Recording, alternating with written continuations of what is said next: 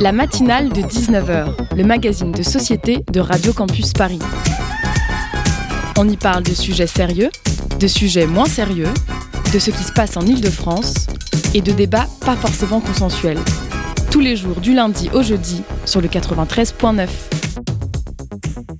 Vous écoutez donc la matinale de 19h sur Radio Campus Paris. Voilà ce qu'il y a au sommaire de la dernière matinale de cette semaine. Pour le grand entretien, on reçoit Xavier Cazard, qui est ancien journaliste et surtout fondateur d'un tiers-lieu qui s'appelle la Maison de la Conversation.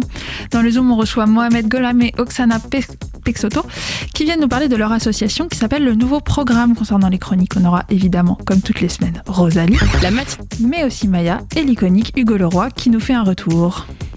La matinale de 19h sur Radio Campus Paris. On reçoit donc pour ce premier entretien Xavier Cazard qui vient nous parler de la maison de la conversation. Bonsoir. Bonsoir. Et à mes côtés pour cet entretien, Anaïs. Bonsoir Anaïs. Bonsoir.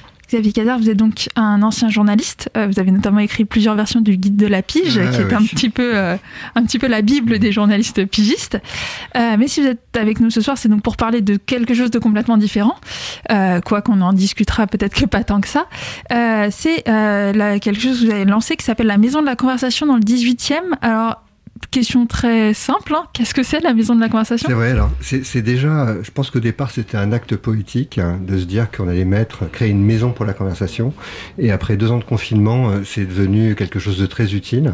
Euh, c'est un lieu, un tiers-lieu, dans lequel on, on recrée du lien social en faisant vivre aux gens qui veulent venir l'expérience de la conversation. Alors, qu'est- qu'est-ce que ça veut dire l'expérience de la conversation? Ah, l'expérience de la conversation. Alors là, on, l'a, hein, on commence à l'avoir euh, derrière ce micro. Euh, c'est euh, euh, réussir à se connecter avec les autres euh, de manière égalitaire, donc vraiment de, les regarder tels qu'ils sont. Euh, Nous, on aime bien parler d'égalité en dignité, d'être complètement ouvert. Là, je vous parle des valeurs de la conversation, hein, du contexte concret, donc de faire en sorte que on laisse venir des sujets qu'on n'attendait pas. Ça s'appelle la sérendipité au cours de la conversation. On est dans un univers très convivial. Euh, si vous n'êtes pas euh, à l'aise avec les personnes, votre corps reste, mais votre esprit part. Et puis pour nous, la conversation, c'est un, un- un endroit très utile pour euh, trouver de nouvelles idées, pour euh, régler un conflit, pour euh, engager des gens dans un projet. Donc euh, on fonctionne sur des logiques de dons et de contre-dons. Et enfin, pour nous, la dernière valeur de la conversation, c'est l'inclusion. Euh, il y a 2000 ans, euh, en Grèce, naissait la démocratie, où 40% de la population pouvait euh, faire porter sa voix, être entendue. Aujourd'hui, c'est tout le monde qui doit être entendu, parce qu'on est dans un monde très complexe, et il faut que toutes les voix portent. D'accord, et donc justement, vous nous avez présenté les valeurs. Et est-ce que vous avez des exemples concrets des liens que vous avez pu tisser, surtout au sein du 18e arrondissement, qui est quand même un, un arrondissement marqué par euh, beaucoup d'inégalités? Alors, le, c'est vrai que la Maison de est donc porte de Montmartre, un, lieu qui est pas toujours très connu des Parisiens, dans ce qu'on appelle un QPV, un quartier prioritaire de la ville, dans lequel il y a plus de pauvreté et plus d'inégalités qu'ailleurs. Et euh, quand on arrive dans un lieu comme ça, les gens sont méfiants, se demandent ce qui se passe. Donc la première chose qu'on a faite, c'est qu'on est allé rencontrer les associations locales, les jeunes qui travaillent et qui vivent dans le quartier pour construire avec eux une programmation qui est gratuite et qui permet de vivre des moments de conversation. Euh, pendant le confinement, euh, parce qu'on est arrivé pendant le confinement, pour un tiers-lieu, c'est pas très simple. Le maire du 18e, Eric Lejoindre, me dit, bah, il y a des, des étudiants qui sont là, euh, qui ont euh, plus de lieux pour réviser, pas de bibliothèque, les appartements sont trop petits. Est-ce que vous voulez bien les prendre dans la- les, les héberger dans la maison de la conversation? On a dit bah, bien sûr. Et là, de fil en aiguille, j'aurais dit un jour, mais notre rôle n'est pas juste de vous héberger, mais plutôt de trouver euh, des moyens de vous faire rentrer en conversation. Et j'ai été voir euh, quelqu'un qui s'appelle François Tadei, euh, qui est un spécialiste de la pédagogie et qui me dit, bah, pour moi, la meilleure pédagogie, c'est la pédagogie de pair à pair. C'est pas de, de maître à élève, c'est ensemble, on va s'apprendre. Et du coup, on a créé des, des formats de conversation pour ces jeunes gens, pour qu'ils apprennent. hein, ils avaient des cursus différents, pour qu'ils puissent partager leur expertise. Et depuis, euh, cette euh, association qui s'appelle Tasse de thé, ta salle de travail, euh, a- s'est développée dans plusieurs quartiers populaires du nord de Paris. Et ils ont trois salles où on peut réviser gratuitement de manière très conviviale. Et ce, ce, projet est né chez nous et nous a permis aussi d'avoir des ambassadeurs dans le quartier qui ont commencé à créer un, un, un, lien avec la maison de la conversation. Alors pour revenir peut-être un peu aux origines du projet, donc vous avez expliqué que c'est un tiers-lieu à Porte de Montmartre, euh, mais donc vous, on l'a dit tout à l'heure, vous êtes ancien journaliste. Ouais. Euh, alors un journaliste évidemment, ça crée des conversations, euh, ça les amène dans le débat public. Comment est-ce que déjà comment est-ce que vous en êtes arrivé à créer ce tiers-lieu? Au niveau du processus, c'est quoi les financements? C'est soutenu par la mairie C'est soutenu par des organismes privés Comment est-ce que ça fonctionne en fait? Oui, ok. Alors ça peut, les tiers-lieux, ça peut. Il y a 3000 tiers-lieux en France. Hein, je le dis parce que c'est un sujet très intéressant. Je vois beaucoup de personnes passionnées par le projet des tiers-lieux. Euh, et je suis pas arrivé à cet endroit-là euh, comme ça, d'un seul coup. Euh, après le journalisme, mon deuxième métier, c'était la communication. Et je me suis dit un jour, mais c'est quoi communiquer? Ça veut dire mettre en commun. C'est pas uniquement concevoir des messages et les diffuser, c'est aussi de créer des liens. C'était le début du, du digital, des réseaux sociaux, etc. Donc je me suis intéressé à ce sujet-là. Puis après, l'autre question, c'était de dire, mais en fait, euh, euh, je suis pas un ingénieur, je suis pas un, tech, je ne sais pas comment marchent les algorithmes. Et si je veux travailler sur le lien, c'est pas tellement cet endroit qui m'intéresse, euh, c'est celui du lien réel entre les gens. Donc là, j'ai commencé à travailler avec l'agence Entrecom, hein, dont je suis associé, sur cette notion de conversation. Mais euh, le, le, métier euh, de la conversation, bah, il fallait l'inventer. Et donc, euh, de fil en aiguille, je me suis dit que c'était pas une agence de communication qui était peut-être le meilleur endroit pour faire vivre la, conversation, c'était de le faire sur le territoire public, d'en faire un sujet de société. D'où le fait de créer un tiers-lieu, qui lui a une vocation associative. Hein, c'est un, un, une association qui est euh, à la disposition du grand public et qui est ouvert à tous. Et donc le, le lieu, en l'occurrence, euh... le lieu, il est super. Alors je vous le dis, il faut venir. Hein. Donc le lieu, c'est euh, un immeuble qui est au bord du périph, qui est magnifique, dans lequel on a comme voisins les Inrocks, Nova, donc un lieu assez culturel. Euh, c'est lumineux, c'est grand, c'est confortable. Quand on arrive là-bas, on se sent bien. Et c'est vrai que la première fois que je suis arrivé là-bas, je me suis senti bien. J'avais déjà dessiné ce qu'était la maison de la conversation. Et je me bah, c'est là où on va s'installer. On s'est tous, on s'est tous installés dans le coworking. L'agence s'est installée dans le coworking. Des grandes salles qui servent justement à notre programmation. Et puis on a aussi un, un café qui s'appelle le Café de la conversation, qui va réouvrir au mois d'avril. Justement, vous nous parlez beaucoup de ce programme. Est-ce que vous pouvez nous expliquer un peu ce qui se passe en ce moment à la Maison de la Conversation? Alors, je, je, vais vous parler de ce qui se passe là maintenant. C'est notre deuxième année. Hein, de la, alors, la première année, quand on est arrivé, on s'est dit, c'était les élections l'année dernière. Je vous ai parlé de citoyenneté, de démocratie. On s'est dit, bah, la conversation, on va travailler sur cette notion de citoyenneté. Donc, on a fait tout un programme autour de cette thématique-là. Et là, en 2023, le programme qui a été conçu notamment par Lola, euh, notre directrice de la programmation, s'appelle Génération Conversation. On est parti du principe et de l'observation que beaucoup de jeunes pendant ces deux ans de confinement, ont décroché de leurs études, hein, sont vraiment entre, entre deux eaux, n'ont plus d'études, n'ont pas d'emploi, pas d'apprentissage, ils sont un peu perdus et du coup, la maison de la conversation, c'est un endroit où on peut reprendre contact avec d'autres personnes, on peut recréer des collectifs sur des sujets qui concernent la jeunesse. Et du coup, pour faire ça, on a, on a commencé à en parler. Comment, comment va-t-on créer cette programmation qui est importante hein, L'année dernière, on a créé 237 événements dans l'année. Hein, c'est considérable. Donc, on est allé voir des collectifs de jeunes. Et je pense not notamment à un collectif qui s'appelle Percebune, qui est une ancienne alternante de la maison de la conversation qui l'a créé, Léa, et qui me dit, mais Xavier était beaucoup trop vieux pour faire un, un un, programme pour les jeunes. Donc, donne-nous les clés de la maison de la conversation et on va le faire. Et c'est ce qui est en train de se passer. Donc, il y a cinq collectifs qui, toute l'année, vont se relayer. Euh, graines de footballeuses, Open Politics, hein, des collectifs avec des, intentions différentes, qui sont des jeunes, qui créent des programmes pour les jeunes. Et c'est un peu le, la contrepartie de la résidence qu'ils ont dans la maison de la conversation. À côté de ça, on a des rencontres, on a des débats, on a des initiations. Il y a une programmation très très riche qui est co-construite avec beaucoup euh, euh, d'acteurs locaux, mais aussi d'ailleurs, des gens qui écoutent cette émission de radio peuvent se sentir intéressés par la notion de conversation, ont envie de faire vivre ces valeurs et peuvent venir nous rencontrer pour nous proposer une programmation. Alors on l'a évoqué, vous êtes dans le 18e, euh, on a évoqué le fait que c'est un quartier euh, populaire et où il y a beaucoup de difficultés sociales. La maison de la conversation est donc dans un quartier en plus encore plus particulièrement euh, touché par les problématiques de pauvreté, d'isolement, de gentrification aussi. c'est des quartiers aussi où c'est assez difficile de joindre les jeunes, assez difficile de les mobiliser, souvent parce qu'ils sont isolés pour tout un tas de raisons qu'on connaît. Comment est-ce que vous les faites venir? Comment est-ce que vous les intégrez? Comment est-ce que vous évitez aussi que ce soit quelque chose qui est dans le 18e mais ne touche pas les gens du 18e C'est d'emblée, alors, les, tiers-lieux, il y a deux types de tiers-lieux, a deux modèles économiques pour les tiers-lieux, c'est soit la bière, soit le coworking. Et c'est deux endroits qui peuvent attirer soit des publics très, très ciblés ou n'attirer personne, ou que des gens qui viennent travailler. Donc nous, c'est pas du tout le positionnement qu'on a. On s'est dit tout de suite, grâce à cette programmation, on va aller vers les gens. Donc les premières étapes hein, qu'on a pu avoir pour aller rencontrer ces jeunes, je vous ai parlé de, cette, d'héberger ces, ces, étudiants. On a créé des banquets citoyens dans la rue. On va apporter des conversations à l'extérieur, de hors les murs, à l'extérieur de la maison de la conversation les, associations avec qui on co-construit la programmation nous permettent aussi de rencontrer ces jeunes. Donc vraiment, aujourd'hui, j'ai le sentiment qu'on n'est pas encore assez connecté avec le quartier, mais chaque jour, ça se construit un petit peu. Donc il faut donner ce temps. Il faut aussi donner les manettes de cette maison aux jeunes. Hein, ce que je vous ai dit tout à l'heure, de se dire, bah, on n'est pas dans une posture en fait d'organisation à la place de l'autre, mais au contraire de proposition de co-construction avec l'autre. Et là, petit à petit, ça se construit parce qu'on est dans un lieu super. L'équipe de la maison de conversation, c'est une dizaine de personnes qui sont forcément accueillantes et ça donne envie de construire des choses à cet endroit avec ces gens et avec cette intention. Euh, je vois que vous mettez une grosse place quand même aux associations avec lesquelles vous travaillez. Comment est-ce que vous choisissez euh, ces associations? Sur quels critères?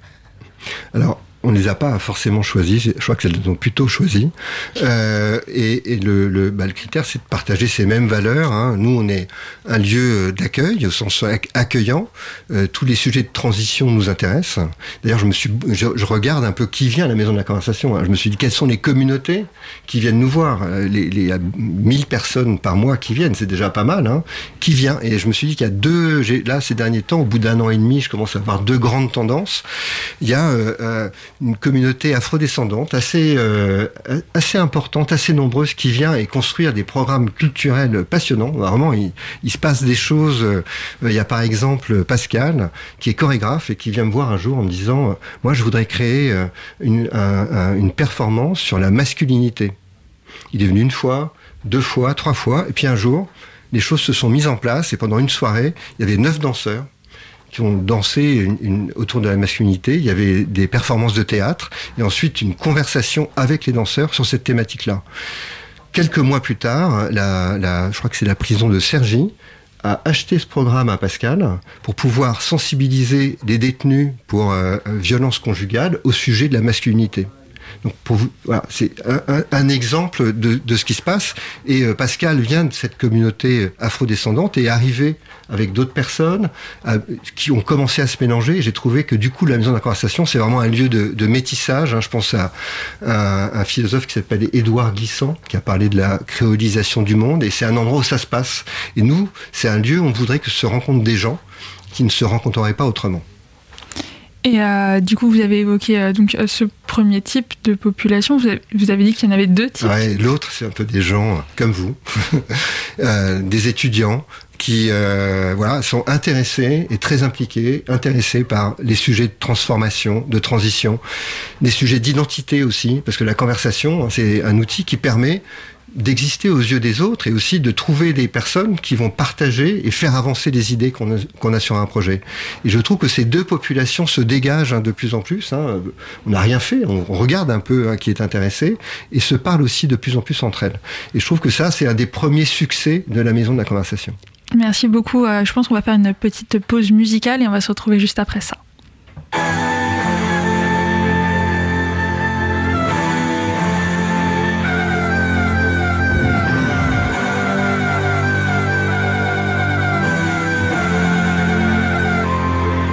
To live my life luxurious. Eating caviar toast, buying out the Ritz. I've been told I can be tricky in relationships, cause I need someone who can take on all the challenges. Yeah, I've always been afraid to commit, but now I've fallen so hard, it's a total eclipse. Cause it's emotional and physical and so legit. He's got my legs wide out like banana split. We're always showering each other in expensive gifts. I put the two tone Cartier on his wrist. It was love at first sight from the moment we kissed. I want a white dress, countryside house and kids. Back at the start, thinking you knew that I was dangerous. With my face enhanced on my natural lips. So then catch a flight, see if you can handle it. And if you can, then welcome to my island, bitch.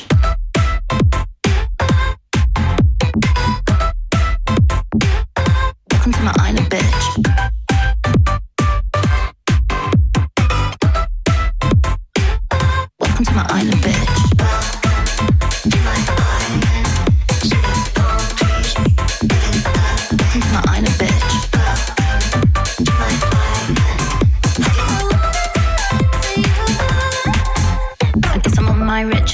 Wave, no virgin, but I know just how to behave. Cause I can be a good girl, bucks and milkmaid, or you can drive me down to Florida and fuck me for days. Back at the start, thinking you thought I was dangerous. I've done a couple bad things if you catch my drift. Told him, baby, you can pull up on the landing strip, and if you do it right, welcome to my island, bitch.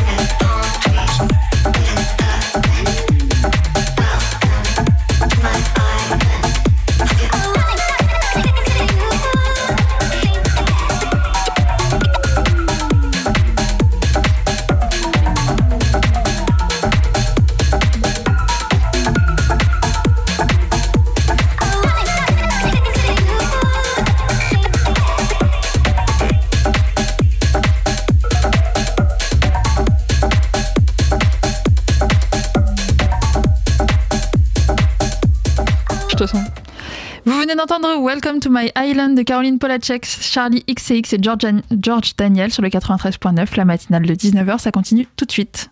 La matinale de 19h sur Radio Campus Paris. Et on est toujours en compagnie de Xavier Cazard, qui est fondateur de la Maison de la Conversation, d'Anaïs, qui mène cette interview avec moi. Alors euh, Xavier, juste avant la pause, euh, on parlait des différents types euh, de publics que vous aviez à la Maison de la Conversation. Euh, on parlait de la difficulté aussi à faire venir des gens, euh, entre guillemets, locaux du 18e arrondissement et les populations auxquelles euh, vous vous adressez. Euh, on n'a pas encore trop parlé de comment est-ce que vous vous adressez à elles, et notamment du, bah, du contenu en fait que vous proposez. Et des conversations que vous créez, enfin, c'est, ce que vous nous avez dit tout à l'heure, que vous créez des conversations.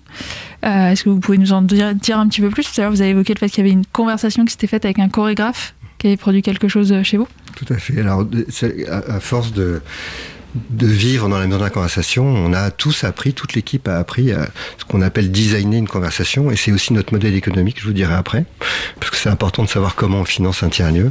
Euh, le, le- la conversation, pour nous, c'est un contexte. On n'est pas là pour définir les sujets dont on va parler, mais comment on va se sentir assez à l'aise pour être en conversation. Je parlais d'égalité, de sérendipité, de, convivialité, etc. Euh, un des formats euh, qu'on aime beaucoup, c'est par exemple la bibliothèque vivante.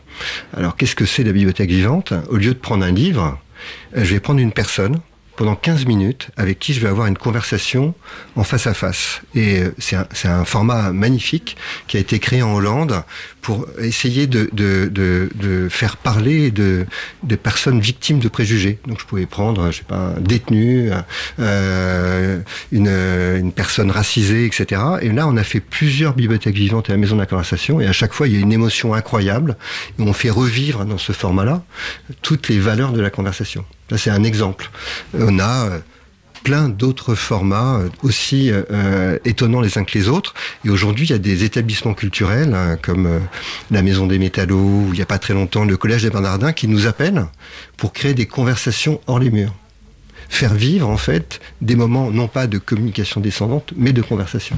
Et donc concernant le financement, euh, c'est quoi? C'est, Par exemple, la Maison des Métallos vous rémunère pour, euh, pour venir? Alors, elle me rémunère, tout à fait. Je, je- elle me rémunère. C'est pas ça qui va financer la maison de la conversation, mais ça contribue euh, à la réalité économique du projet et au respect aussi pour le travail qui est fait par l'équipe de la maison de la conversation.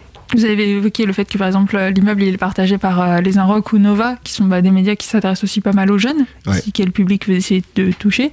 Vous travaillez avec eux, enfin vous. Alors on a, euh, on s'entend très bien avec eux, on a des collaborations prévues ensemble, euh, et Nova nous loue, nous sous-loue une partie de nos locaux. On a des grands locaux hein, qui font plus de 500 mètres carrés, nous sous-loue ces, part- ces, ces locaux à un tarif que je qualifierais d'économie sociale et solidaire. Mais c'est à nous de trouver le financement pour payer le loyer, payer l'équipe euh, et payer cette, cette euh, programmation tout à fait importante. Et on s'est dit en arrivant, euh, que, on, a, le coworking hein, d'une d'une part, et l'agence de communication Entrecom contribue au projet en étant dans le coworking. Euh, on a le café. Euh, qui aussi nous permet de financer en partie le projet, mais on a surtout des designers, des gens qui font du design d'expérience, du design thinking, du design social, qui proposent à des organisations, ça peut être des entreprises, des ONG, qui viennent dans la maison de la conversation, de vivre une expérience de conversation collective, tout en louant euh, un espace dans la maison de la conversation. C'est un peu du financement, euh, du financement de pas de mécénat, pas de mécénat forcément, mais Non, c'est plus du- d'une prestation de service hein, que du mécénat. C'est-à-dire que, par exemple, euh, la semaine dernière, il y a une très grosse entreprise qui était là. Deux directions euh, s'entendaient pas forcément très bien. Je sais même pas sur quel sujet. Ils sont venus une centaine de personnes pendant une journée euh, avec les designers avec des formes hein, de conversation pour réussir à mettre les choses sur la table et trouver une manière de d'avancer ensemble. Donc, euh, en, réalité, en parallèle de cette maison de conversation qui essaye de faire un, lien avec le quartier, il y a toute cette, euh, entreprise un peu de communication et Alors, c'est pas l'entreprise de communication qui fait ça, c'est vraiment l'équipe de la maison de la conversation et des, des- des designers qui sont des indépendants en réalité et qui euh, vont proposer euh, des, de- des, des outils d'intelligence collective qui, pour moi, sont complètement reliés à la conversation. Et c'est ça qui permet aujourd'hui de financer la maison de la conversation. Mais notre projet euh, d'après, en quelque sorte, hein, là c'est tout de suite, hein, c'est important de, trouver des revenus immédiats, c'est ce qu'on appelle l'innovation sociale. L'innovation sociale, c'est de se dire qu'aujourd'hui, euh, il y a beaucoup de services d'usage de produits qui, pour être intéressants, vont devoir, avoir un impact social. Et ces, ces projets, ils n'existent pas forcément. On les a pas encore pensés. Donc nous, notre savoir-faire de, de, de conversation est là pour faire amener des idées et aider des pouvoirs publics ou des entreprises à penser des services d'innovation sociale. en, en parlant de pouvoir public, tout à l'heure on a évoqué un petit peu la mairie du 18e. Euh, J'imagine que vous avez des relations avec eux tout simplement. Déjà Ah ouais. parce que vous êtes un tiers-lieu sur euh, le territoire de la mairie Ouais. du 18e. Euh, c'est quoi vos relations avec la mairie du 18e Est-ce qu'il y, a- y des subventions? Est-ce qu'il y a des partenariats? Est-ce que vous organisez des événements avec eux? Alors, on- quand on est arrivé, j'étais voir le, le maire, euh, Éric Lejoindre, et il m'a dit, mais c'est génial, la maison de la conversation. Moi, en tant que maire, depuis trois ans, ma relation quotidienne est de plus en plus difficile. On est dans une société quand même de plus en plus polarisée. Il me dit, c'est difficile de parler avec les gens. Tout le monde est un peu dans sa bulle, dans son coin. Et la conversation me semble vraiment importante. Ça a démarré comme ça. Les subventions, vous les avez pas tout de suite. Il faut déjà faire la preuve d'exister. Et donc là, elles commencent. hein, on commence à avoir des subventions pour financer la programmation. Donc ça s'appelle la politique de la ville. On a aussi des projets. Par exemple, on a un projet. Vous êtes journaliste de Média École. Euh, L'idée, hein, c'est de, de dire que euh, beaucoup de jeunes de ces quartiers ont des compétences, mais elles sont invisibles. Et donc on crée un média digital avec une école de journalisme sur lequel leurs compétences invisibles vont pouvoir devenir visibles. Et ça, on le fait au moment des JO. Donc c'est un projet euh, qui, euh, je l'espère, va être subventionné et qui va permettre de raconter les JO à la hauteur des quartiers. Ça peut aussi peut-être donner une chance à des, des jeunes qui ne se tourneraient pas forcément vers les écoles de journalisme. Complètement. Alors, et, et certains ont déjà aussi des On n'est pas obligé de faire une école de journaliste pour être journaliste, d'une part. Et d'autre part, c'est des gens qui ont souvent des compétences, mais ils ont savent pas où, où, les, où les placer et comment en faire un emploi. Donc là, l'idée, c'est d'arriver à cet endroit-là. Bah, merci beaucoup Xavier Cazard euh, d'avoir été avec nous euh, bah, pour parler du coup de la maison de la conversation. Euh, cet entretien est terminé, hein, mais la matinale de 19h, euh, ça va se poursuivre et on se retrouve tout de suite avec un homme incroyable. La matinale de 19h sur Radio Campus Paris. Il a la même coupe que The Rock, mais pas le même corps ni le même salaire. C'est Hugo Leroy pour le troisième épisode de sa série chronique. Ça s'appelle Avoir. Bonjour Hugo. Bonjour Daphné, tu n'avais pas menti, en effet je suis chauve comme les blés. J'ai été voir la semaine dernière un film que j'attendais depuis plusieurs mois tant il regroupe d'éléments qui pourraient participer à mon autodestruction psychologique prochaine. J'ai nommé Aftersun. Alors Aftersun c'est quoi? C'est l'histoire de Sophie, une jeune adulte de 30 ans qui se remémore à travers les images d'une vieille caméra les dernières vacances qu'elle a passées en Turquie avec Kaloum, son père, il y a 20 ans ça. Le synopsis paraissait simple mais je suis bien placé pour savoir que c'est souvent les histoires les plus terre à terre qui sont les plus belles, surtout au Cinoche. Puis s'il y a Paul Mescal dans le rôle principal, en tant qu'affaire, c'est encore plus valable. Je suis donc allé le voir plein d'entrain et avec sous le bras une bouteille d'eau et un paquet de M&M's qui fait un gros bruit de plastique. Je te déteste. Ouais, je comprends, je comprends Daphné, désolé. Alors remettre ces confiseries démoniaques, je suis donc allé voir Aftersun et là, patatras, pas Tatra, j'ai pas aimé, j'ai pas aimé du tout, j'ai trouvé ça ennuyeux, long, frustrant au possible, et pire encore, sans intérêt. Bon, je voyais bien qu'il y avait un truc qui clochait entre le père et la fille, mais je pensais qu'on allait au moins nous offrir une scène d'explication pour nous sortir un peu du flou, quoi, bordel. Au moins une engueulade, je sais pas moi, un cri peut-être comme ça là. Waouh, désolé. Je comprenais pas l'intérêt des scènes dans la boîte de nuit aussi et j'attendais qu'on me les explique. Rien de tout ça n'est arrivé malheureusement. Je pouvais pas y croire. Je suis sorti du cinéma en étant dans l'incompréhension totale, mais aussi avec la ferme conviction que le film ne disait pas tout. Pour moi, c'était pas possible que la presse et les gens en parlent autant sans qu'il y ait un, bah, quelque chose d'autre derrière en fait. Alors quand je suis rentré chez moi, j'ai pris la meilleure décision de mon année 2023 et je suis allé sur YouTube.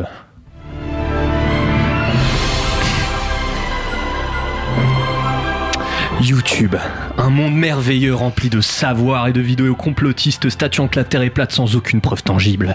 Vous y découvrirez un univers infini, parcourant les champs des possibles au bout de votre souris. Une interrogation, un questionnement. Allez sur YouTube. Sur YouTube, 15 minutes, 30 minutes, 2 heures, 12 heures, 3 mois ou 5 ans à perdre. Allez sur YouTube. Encore YouTube, un conflit familial humiliant qui vous a laissé un traumatisme handicapant vous impactant dans votre vie sociale. Allez sur YouTube. Mais non, je suis la psychologue Daphné, en concentre-toi, concentre-toi, bordel. Bref, pour essayer de comprendre ce que j'avais potentiellement loupé d'Aftersun, j'ai été voir une vidéo explicative du film sur YouTube. Donc, souvenez-vous du synopsis dont j'ai parlé tout à l'heure. Sophie se remémore les vacances en Turquie qu'elle a passées avec son père 20 ans en arrière. Je me suis rendu compte, après avoir regardé la vidéo, que j'étais passé à côté de l'élément le plus important du film. C'est-à-dire que le père de Sophie était en pleine dépression durant ses vacances. J'ai passé le film entier sans m'en rendre compte. Après ça, évidemment, tout a fait sens dans ma tête. hein. Ce qui paraissait comme un film ennuyeux, plat et trop pudique à mon goût s'est transformé en film complexe et touchant au sujet de la santé mentale. Étant donné qu'il est raconté du point de vue de la fille, nous n'avons finalement pour seuls indices que ce qu'elle comprend de l'état émotionnel de son père et sommes donc conduits en tant que spectatrices à faire notre propre enquête pour essayer de savoir ce qui cloche avec le père. C'est d'ailleurs à l'image de la dépression, une maladie souvent invisible et incomprise si on ne la vit pas, et que Kaloum, le père, voulait sûrement dissimuler à sa fille lors de ses vacances. C'était donc repassé le film sous un, sous un tout autre regard. Et bah ouais, hein, j'ai direct su pourquoi Kaloum réagissait mal à certaines choses que sa fille lui disait, pourquoi j'avais la sensation qu'il la jalousait même par moments, pourquoi certains regards, certains pleurs, certains sujets évités entre les deux personnages. J'ai su aussi apprécier les performances bouleversantes, il n'y a pas d'autre mot, de Paul Mescal nommé aux Oscars et Frankie Corio à leur juste valeur. Bref, j'ai su ce n'était pas forcément le film le problème, c'était moi qui ne l'avais pas compris. Pour conclure, je ne peux que conseiller aux gens qui nous écoutent de faire tout leur possible pour comprendre une œuvre avant de se faire un avis définitif dessus. Loin de moi l'idée de faire le grand moralisateur, hein. c'est juste que si je l'avais pas fait moi-même, je serais passé à côté par exemple des chefs-d'œuvre que sont Interstellar ou encore Inception et serais donc aussi passé à côté du chef-d'œuvre qu'est Aftersun. D'ici là, souvenez-vous, à bien des égards, la critique est aisée, pardon. Le véritable courage, c'est de créer. Merci beaucoup Hugo. Bah, D'ailleurs, c'est pas le seul film en ce moment au cinéma sur ce type euh, de style, puisque moi je vous recommande très fortement les Banshees d'Inisherin. Oh, je l'ai vu aussi, ouais, parfait. Ah, j'ai pleuré. J'ai tellement pleuré. T'as chialé comme J'ai comme chialé. Alors que je m'attendais à chialer devant Aftersun et j'ai pas chialé devant Aftersun. oui, je comprends. je Mais c'était bien Moi, aussi. j'ai chialé après, après la vidéo YouTube. bah du oui, coup. logique. Ouais, Bref, donc Aftersun, c'est très bien, c'est sorti, la semaine dernière. Et les Banshees, les Banshees d'Inisherin, qui est aussi nommé beaucoup, beaucoup, beaucoup aux Ouais. Oscars. C'est sorti il y a un petit peu plus de temps, mais c'est tout aussi bien si vous aimez la Bref, pour se remettre de cette chronique euh, cinéma chialade, on a bien besoin de musique, donc on va se retrouver juste après ce petit morceau qui s'appelle Illégitime.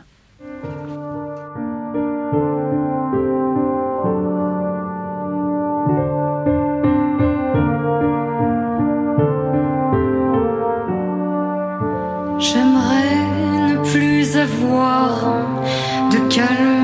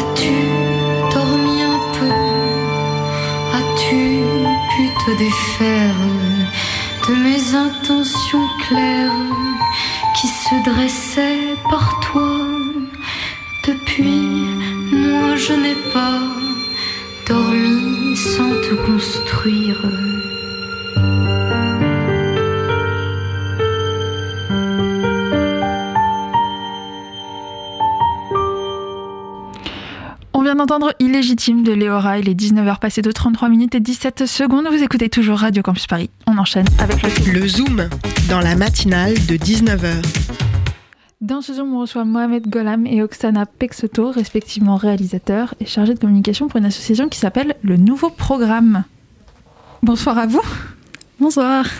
Bonsoir. Et pour mener ce Zoom, c'est Maya. Bonsoir Maya. Bonsoir. Bah, je te laisse la parole.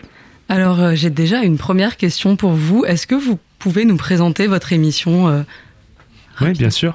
Alors, le nouveau programme, c'est une émission de vulgarisation architecturale euh, diffusée sur YouTube. C'est des petites vidéos d'une quinzaine de minutes qui ont pour ambition de faire aimer à tout le monde l'architecture du XXe siècle, le béton, le plastique, le métal. bah, Justement, pourquoi le XXe siècle en particulier? Euh, je suis parti d'un constat qui est que souvent l'architecture du XXe siècle, elle est ignorée ou mal aimée. Et euh, alors qu'il y a des choses euh, géniales, euh, des choses que j'ai découvertes pendant mes études d'architecture, et je me suis dit qu'il fallait que tout le monde puisse avoir ce regard intéressé vis-à-vis de cette architecture. Et c'est pour ça que j'ai voulu en parler. Super. Et comme vous, donc, vous aviez, pardon, vous avez dit que ça se caractérisait surtout par du béton, etc. Est-ce qu'il y a d'autres caractéristiques principales de l'architecture du XXe siècle qui vous viennent comme ça? Alors, euh, Oui, l'architecture du XXe siècle, c'est une grande période et euh, les vidéos qu'on a faites pour l'instant, elles, elles portent surtout sur l'architecture des Trente Glorieuses. Euh, donc il y a plein de types d'architecture dans le XXe siècle. C'est vrai que cette architecture des Trente Glorieuses, euh, on trouvait intéressant de pouvoir en parler parce que c'est une architecture qui peut être trouvée euh, comme moche, l'architecture moderne, elle n'est pas ornementée, elle... enfin... Voilà, l'intérêt c'était de montrer euh, qu'est-ce qu'il y avait d'intéressant dans cette architecture. Et euh, pourquoi ce nom, le nouveau programme? Parce que je, je me demande, j'ai pas compris euh, peut-être là. Alors c'est un nom qui a été trouvé parce qu'il fallait trouver un nom, mais c'est aussi parce que euh, je trouvais ça euh, intéressant le, le- la relation entre le programme télévisuel et le programme architectural. C'est un mot qui est partagé par les deux univers et du coup et du coup voilà c'est le nouveau programme. Et est-ce que vous avez un bâtiment euh, que vous avez étudié jusque-là qui est pour vous le plus intéressant? Euh, En tout cas, quelle euh, vidéo, si on devait par exemple regarder qu'une vidéo de votre chaîne, ce serait laquelle? Alors là, aujourd'hui, maintenant, si vous devez regarder une vidéo, c'est celle de des piscines tournesol qui est sortie lundi, donc c'est notre dernière vidéo. Euh, toutes les vidéos sont intéressantes, tous les bâtiments sont intéressants, mais euh, les piscines tournesol, c'est un bâtiment qui a été construit à plus de 180 exemplaires en France, et euh, ça touche énormément de Français. Tout le monde a une piscine tournesol près de chez soi, sauf à Paris. Et, voilà, donc je vous invite vraiment à aller voir ça sur la chaîne YouTube du nouveau programme. Et donc, on va lancer votre générique.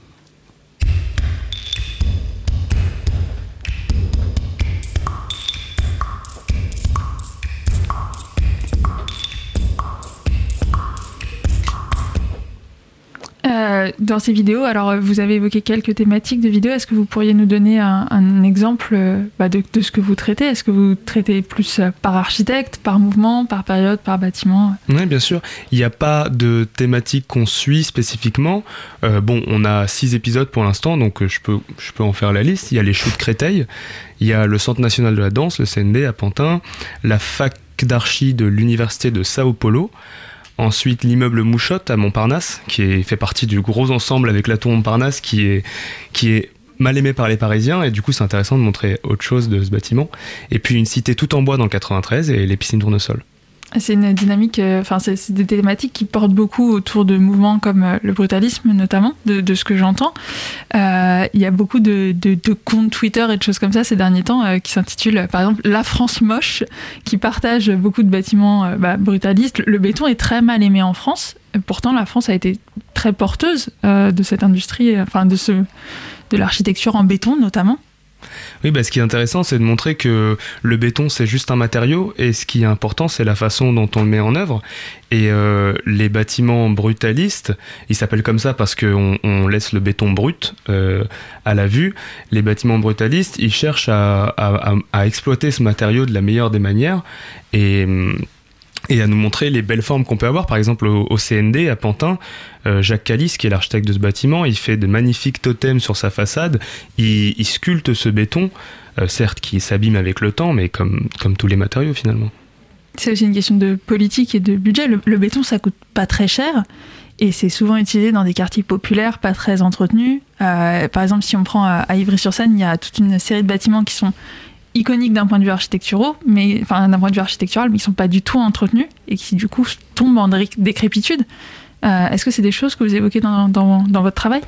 Euh, parfois, quand c'est des opérations euh, qui sont mal entretenues, oui, par exemple, à la fin de la vidéo des chutes Créteil, qui est aussi en béton brut apparent, on souligne qu'il est urgent de, que le bailleur s'en occupe bien. Par contre, je suis pas forcément d'accord pour dire que le béton, c'est un matériau. Le, béton, c'est pas un matériau si pauvre que ça. Et quand on veut qu'il soit très bien mis en œuvre, ça peut coûter cher. Et euh, en fait, il faut pas confondre la façon dont, on entretient le bâtiment et le matériau avec lequel il est fait. Pour, finir, euh, les bâtiments haussmanniens, si on les entretenait pas, ils tomberaient en décrépitude aussi. Et ces vidéos donc euh, que vous avez créées pour expliquer tout ça, est-ce que vous aviez en tête à l'origine une idée d'un public cible où le but était vraiment de rendre l'architecture accessible à tous sans viser particulièrement de...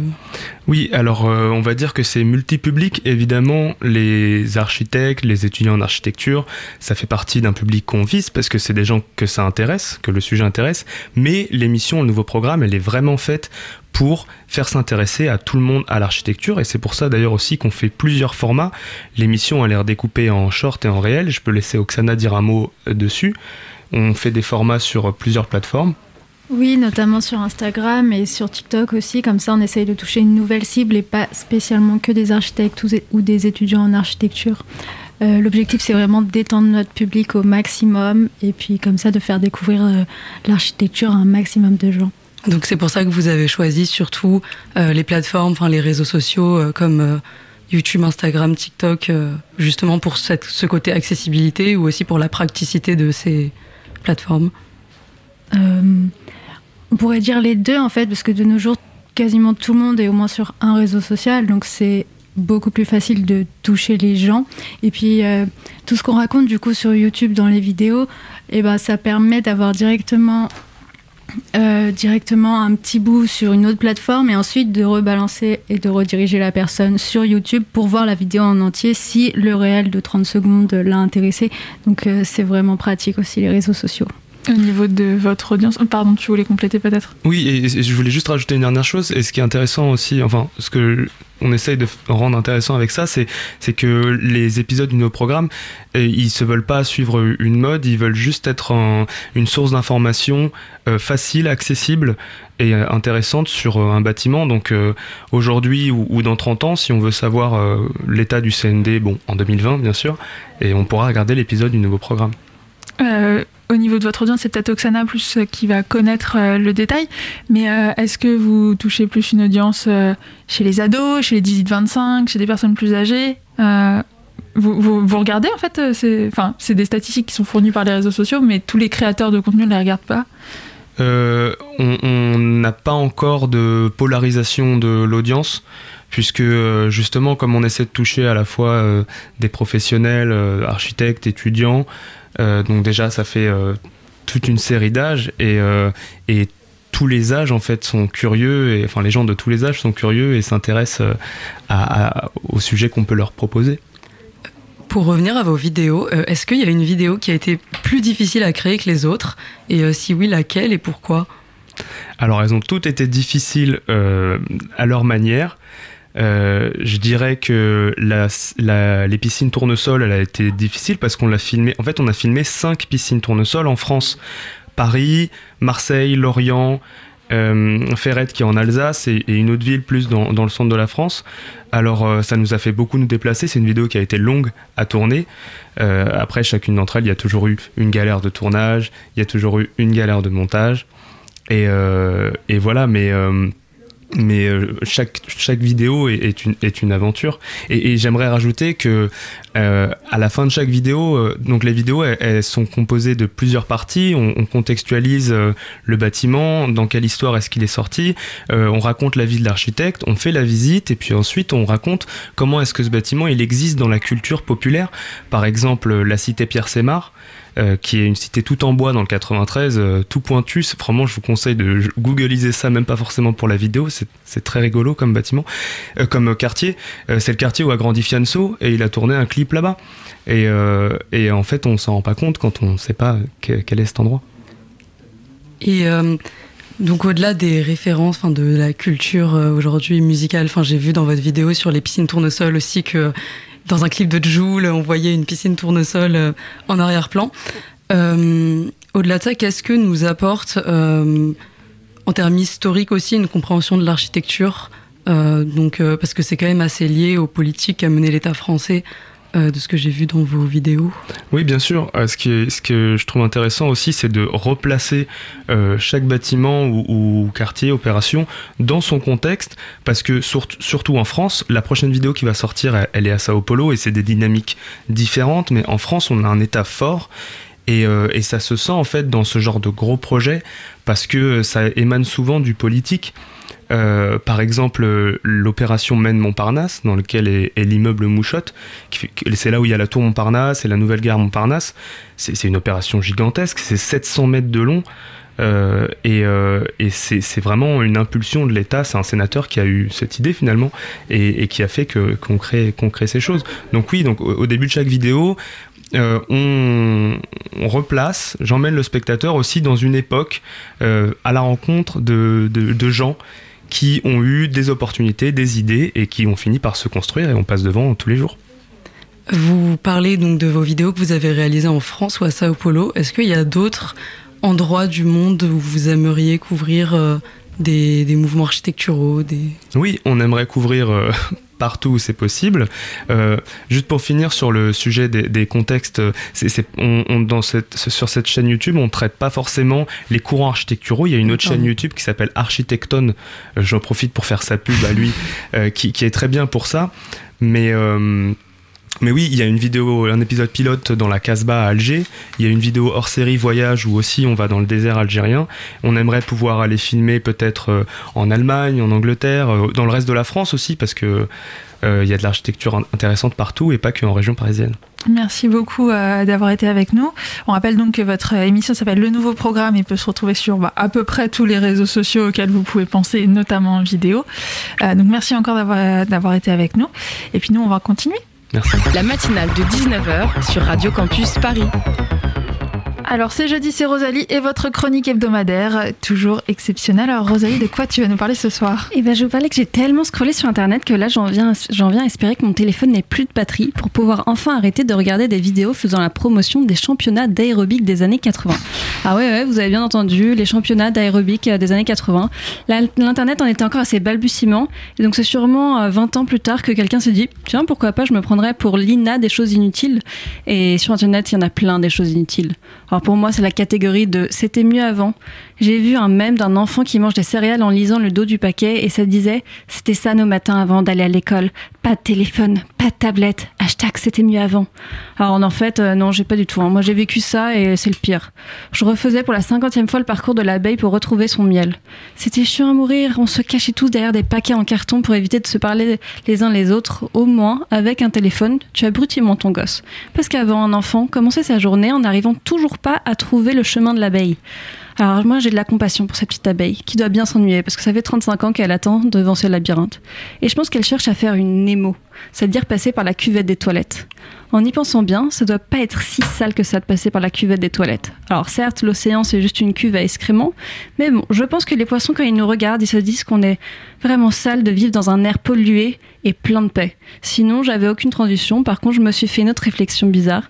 Les règles, c'est quand le corps se prépare donc à concevoir un enfant, il va en tapissant de rouge l'intérieur et quand il ne se passe rien, il, il se débarrasse de la tapisserie.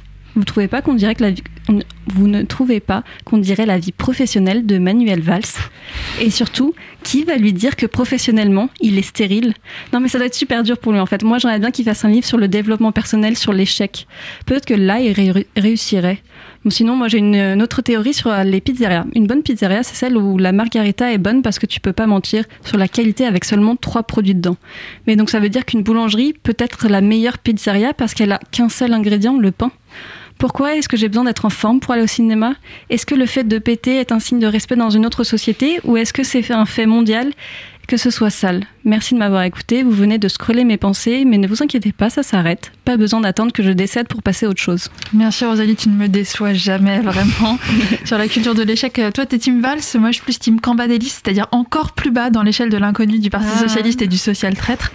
Mais bref, euh, avant de conclure cette émission, on a une dernière petite pépite musicale à vous faire découvrir, c'est un morceau de Young Fever. Non mais mec, tu vois, genre, j'ai l'impression que je suis intrinsèquement quelqu'un que les gens détestent. J'ai jamais été celui que je voulais être. Je chante pour me vider la tête. Pour oublier que je me la pète. Sans ça, j'aurais rien de sensationnel. Je suis dans un monde artificiel. Et tous les soirs, je fais la fête. Pour oublier tous mes problèmes. Je donne de l'amour superficiel. Je me déteste.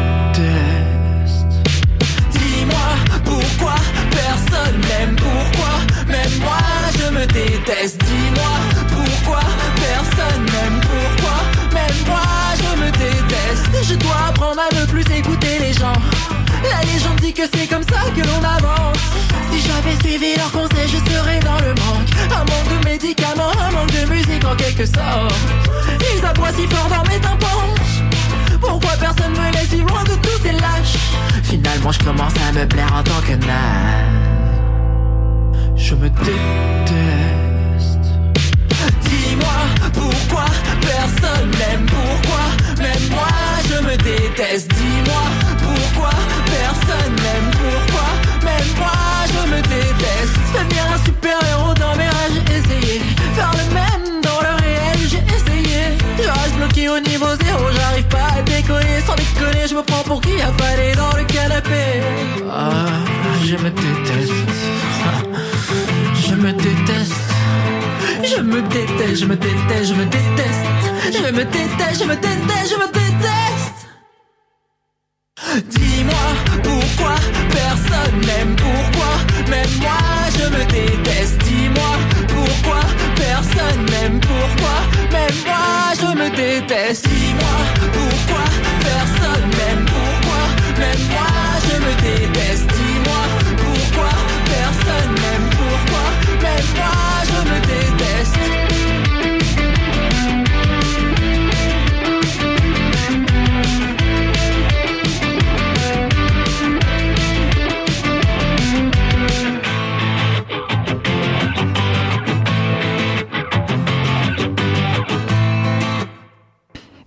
d'entendre Détestable de Young Fever, il est 19h50 minutes et 12 secondes sur le 93.9. Avant de se quitter, on retrouve à nouveau Maya.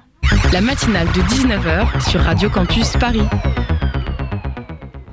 Alors Maya, bon, je te redis pas bonjour, mais euh, pour ta chronique, tu vas nous parler mécanique, tu vas nous, connaître, tu nous causer voiture. Alors mécanique, c'est un peu ambitieux, mais euh, en effet, au cours de ce mois de février 2023, les nouvelles livrées des voitures de Formule 1 sont petit à petit révélées par les écuries.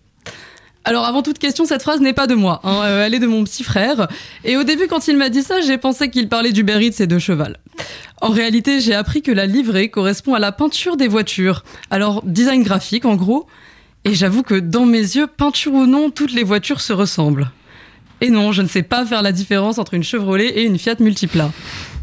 En plus, il n'y a qu'en Formule 1 que les voitures sont colorées. Sur l'autoroute, elles sont toutes noires et moches. D'un autre côté, je préfère avoir une voiture moche. Pas pour que la voiture soit à l'image de ce propriétaire, hein, mais parce que je ne me fais pas assez confiance pour garder une voiture belle et chère en bon état. Enfin, je m'avance un peu, pour l'instant je n'ai même pas le permis. Mais j'ai commencé mes heures de conduite. Et je ne comprends pas pourquoi, les automobilistes me klaxonnent tout le temps. Justement, les auto-écoles, ça les énerve. Alors que on passe tous par un moment d'apprentissage. Bon, c'est vrai que j'ai calé au milieu d'un rond-point et que j'ai percuté le capot d'une voiture parce que j'ai raté mon démarrage en côte. Puis j'ai aussi cassé un ou deux rétroviseurs, mais quand même Klaxonner en agglomération urbaine est interdit par le code de la route. Sauf, c'est vrai, en cas de danger imminent, mais... Ah, oui, c'est moi le danger. Bon. Euh, bref, en tout cas, on dira ce qu'on veut, je connais mon code de la route. C'est vrai que je l'ai raté une fois. Est-ce que je l'ai eu au deuxième essai? Non. Mais au troisième, non plus. Pourtant, au quatrième, toujours pas. Mais la cinquième fois était la bonne. Comme quoi, il faut toujours persévérer. Comme dirait Thibaut InShape, quand on veut, on peut. Allez, une petite citation pour bien vous motiver. Attendez, je me prépare. Un peu d'emphase. Exactement.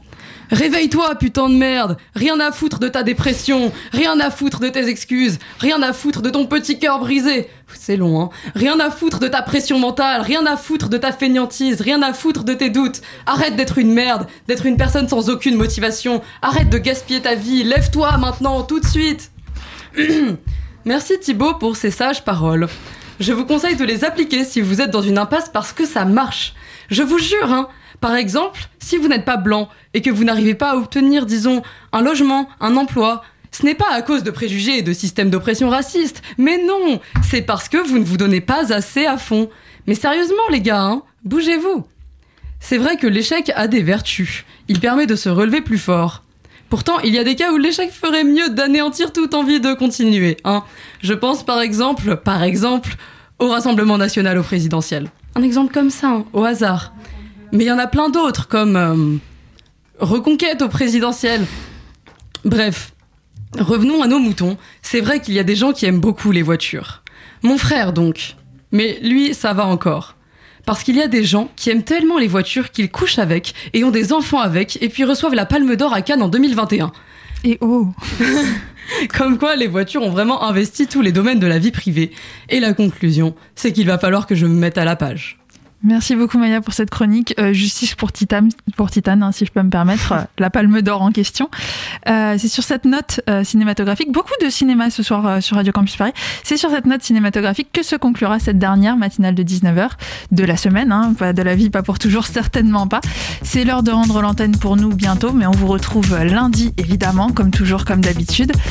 Merci de nous avoir écoutés. Cette émission elle a été préparée par Marie, réalisée par Gabriel. À mes côtés, il y avait Anaïs, Maya, Hugo et Rosalie. Moi je m'appelle Daphné.